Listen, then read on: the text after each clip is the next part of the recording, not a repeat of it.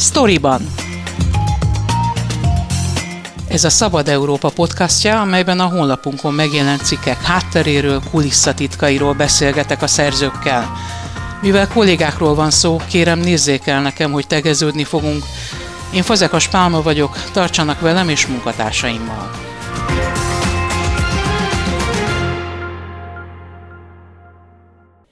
Az ukrajnai orosz invázió kezdete óta eltelt 18 hónapban megélénkült az oroszok üzleti aktivitása Magyarországon. Az összes, szám szerint több mint 670 Magyarországon működő orosz cég 15%-át a háború kitörése után alapították. Keller Alánt Ákos, a Szabad Európa oknyomozó újságírója és Garamvölgyi Flóra, aki az Egyesült Államokból tudósítja a Szabad Európát, annak járt utána, hogy mivel foglalkoznak ezek a cégek, és tulajdonosaikat mi motiválhatja, amikor Magyarországról terjeszkednek. A sztoriban vendége Keller Alánt Ákos, őt kérdezem a cikkről. Milyen profilú orosz cégekről van szó? Ja, a többség az feltétlenül jó szendékkal jön Magyarországra, olyan tulajdonosokról van szó többségében, akik el akarják hagyni Oroszországot, vagy azért, mert nem látják ott biztosítva a jövőjüket, a félretett vagyonukat, és még erre rájöhet az, hogy nem értenek egyet a Oroszország háborús politikájával sem, és ezért megpróbálnak az Európai Unióban elhelyezkedni, ide áthozni a pénzüket, a vállalkozásukat. A legtöbb cég, annak az egyharmada, hogyha jól emlékszem, az valamilyen kereskedelmi típusú tevékenységet folytat. Itt lehet szó kávézóról, de vannak IT cégek, tanácsadó cégek, vagy építőiparban tevékenykedő cégek is vannak köztük.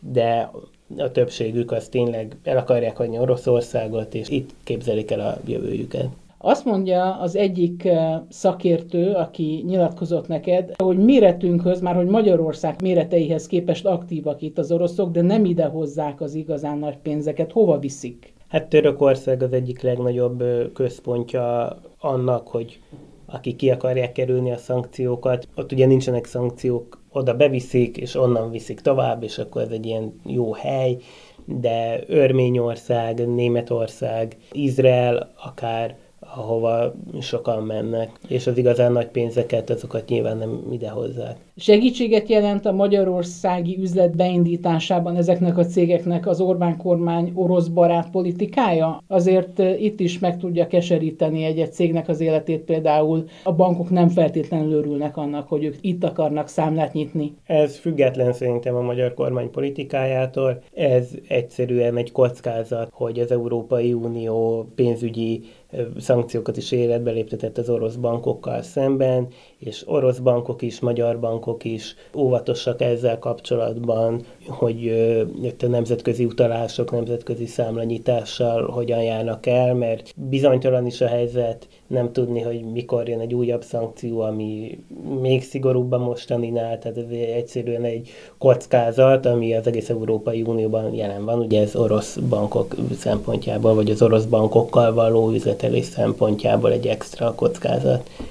Amikor egy ilyen anyagot készítesz, ami aztán majd később beszélünk róla, titkos szolgálati szálakat is feltár, nagyon óvatosan kell eljárnod, sokan nyilatkoznak név nélkül. Hogyan tudod például a haditechnikai iparban dolgozó forrás állításait ellenőrizni? Nyilván egyrészt, hogyha már több forrás mondja ugyanazt, akkor azt elfogadjuk. Vannak olyan dolgok, ha konkrétan is tudunk ilyenekről beszélni, ha érdekel, amit azért online le lehet ellenőrizni, vagy online forrásokból nem egyértelmű, de ráutal, és akkor két egymástól független forrás is ugyanazt mondja, akkor azért azt elhiszem, és mondjuk nem is mond teljesen ellent a józan észnek. Itt például ugye a drón alkatrészeket gyártó cégnél merül ez föl, hogy azokat az alkatrészeket akár katonai célra is lehet használni, és az ennek megfelelő szabályozás alá esik, akkor azt mondjuk elhisszük, vagy mi tudjuk, hogy név nélkül nyilatkozó források, és megbízunk az ő szakértelmükben, az ő tudásukban, tudjuk, hogy ők mi alapján mondják, mi az a tudásuk, az a tapasztalatuk, ami alapján ők megszólalnak, és egyrészt eleve ezért keressük meg őket, másrészt meg ezért is hisszük el, hogyha mondanak ilyen dolgokat. Akik nem akartak névvel szerepelni a cikkben, mit mondtak, miért nem szeretnék? Van olyan, aki jelenleg is aktív az üzleti életben, vagy annak bizonyos területein, és nem akar ja, magára felhívni a figyelmet, nem akar magának problémát. Van, aki szintén, mivel itt érzékeny témákról van szó, nyíltabban tud beszélni, akkor, hogyha nem kell vállalni a nevét. Főleg ilyen indokok vannak. Találtatok négy olyan céget, ahol a szálak azt írjátok titkosszolgálati és politikai körökbe vezetnek. Milyen profilú cégekről van szó, és miért gyanítható, hogy az orosz titkosszolgálatok úgymond ráláthatnak a tevékenységükre?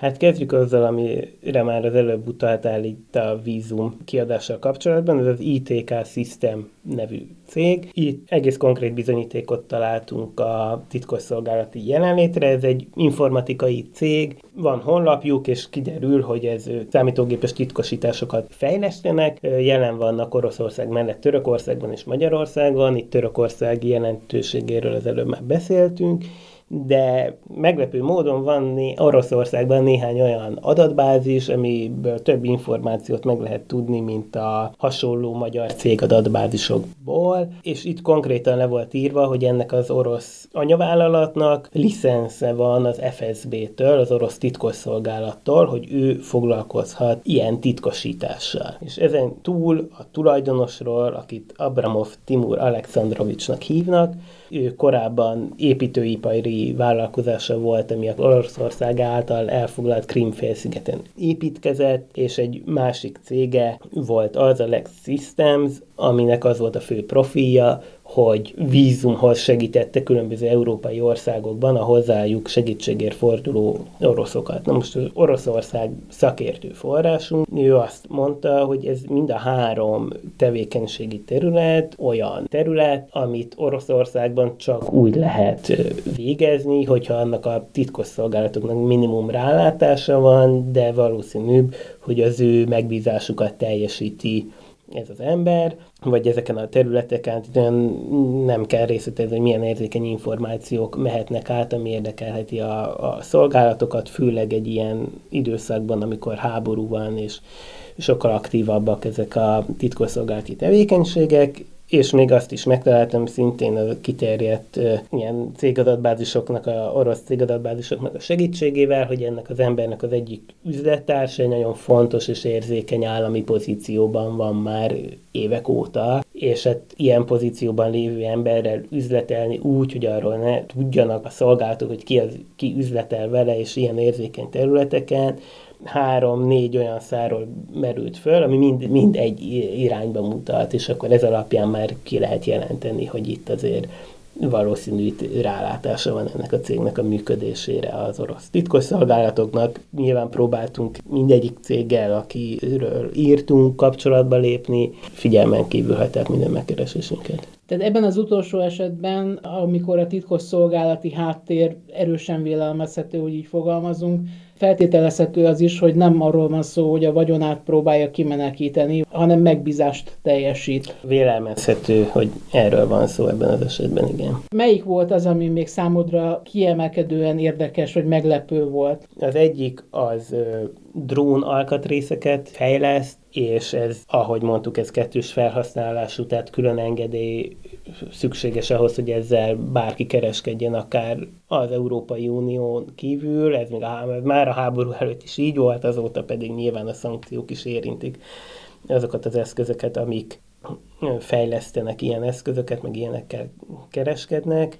Hát ez az, amire a haditechnikai iparban dolgozó forrásod azt mondta, hogy ami orosz és drón, az nem lehet civil. Így van, igen. Ez nyilván máshogy működik Oroszországban, mint itt Európában, és ennek a cégnek együtt dolgozik szorosan olyan partnerrel, ami a Roszkozmosznak is fejleszt, tehát az se civil, az orosz ügynökség. Igen. És hát akkor még érdemes megemlíteni ezt az Irias nevű egészen fura képződményt, aminek a magyar lerakata is most alakult meg hivatalosan. Ezt 76-ban jött létre az akkori KGST országokra kiterjedően, és akkor tulajdonképpen egy ilyen hivatalosan az a célja, hogy a részvevő országok gazdasági vezetői, menedzserei tapasztalatokat cseréljenek, és az ő tudásukat megosztják egymással, és akkor így fejlődik a baráti népek tudása. És ennek a vezetője, aki a magyar cégnek is a vezetője, ez Alexander Ivanovics Agev. Ő már évek óta találtam olyan cikkeket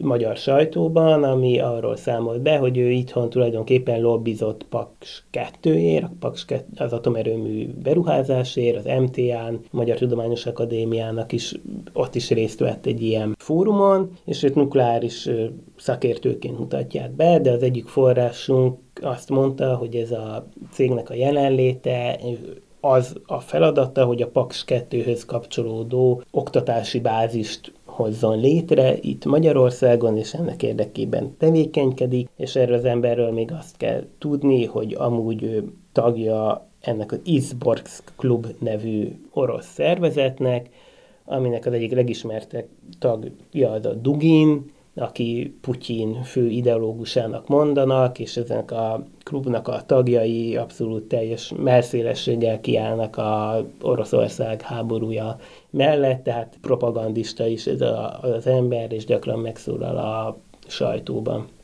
Ennek a négy cégnek, amiről most itt utólag beszéltünk, és aminek vélelmezhetően titkosszolgálati kapcsolatai is vannak, vagy akár megbízásai is lehetnek, vannak-e irodái például Budapesten, vannak-e magyar alkalmazottai?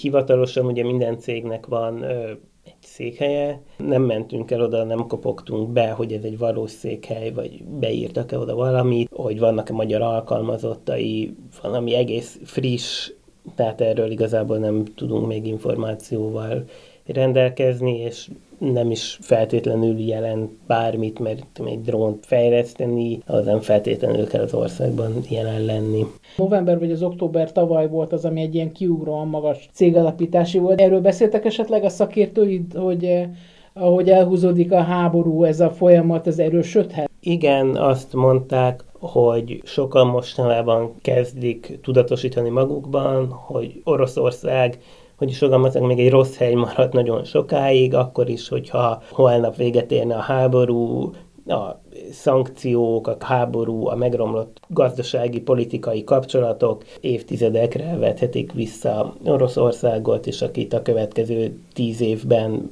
akar kezdeni valamit a felhalmozott tőkéjével, annak most kell lépnie, mert már ne, nem lesz jó ott lenni Oroszországban. És hogy a következő időszakban várnak még egy nagyobb hullámát annak, hogy kiáramlik tőke Oroszországból, és ez nagyobb üzleti tevékenységet jelent ugye ezekben az említett országokban, így Magyarországon is.